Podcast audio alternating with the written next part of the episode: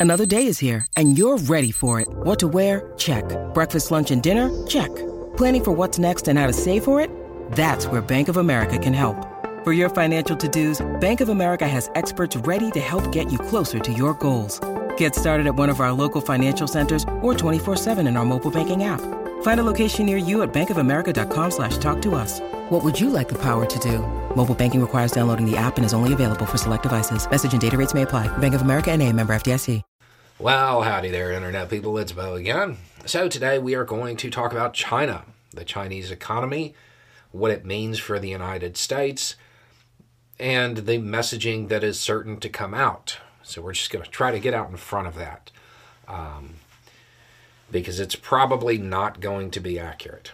Okay, so we have talked over the last year or so about how the Chinese economy is stumbling it, it, it hasn't crashed, anything like that, but it's not doing well. Certainly not doing well in the way we normally think about China's economy. Okay, so to put it into perspective, real quick, let's do it this way. Since 2021, uh, so almost three years, almost three years, their stock market has lost about $6 trillion in value.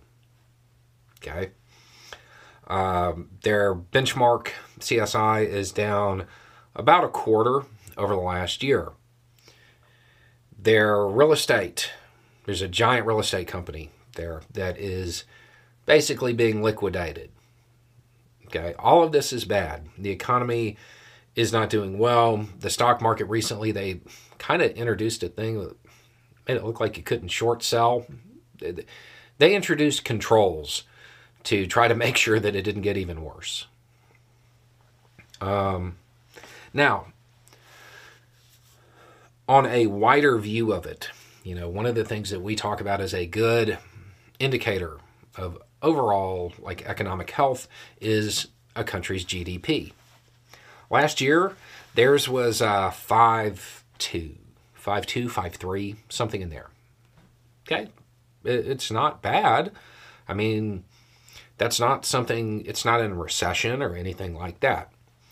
It is worth understanding that 5.2 percent or whatever it was 5.2 5.3 that's the lowest expansion they've had in over 30 years it's really bad um, china is a country that can often see double digit growth. Um, they are actually expecting it to be even lower in 2024. So the economy is not doing well. So, why am I telling you all of this? Because undoubtedly, the uh, the Republican Party is going to push a narrative about the economy in the U.S they will certainly try to fearmonger and scare people with China's economy. The U.S. economy is far outperforming it in just about every way.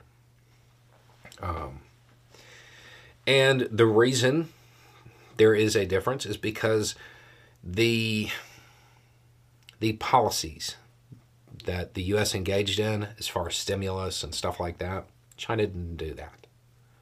So it is taking them longer to recover. All of those people who said that was a bad idea, you had the two biggest economies engage in very different approaches.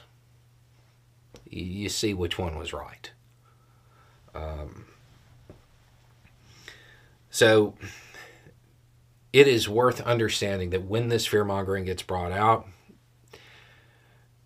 they will probably wait until China starts making up some gains because they can't keep going down forever, right?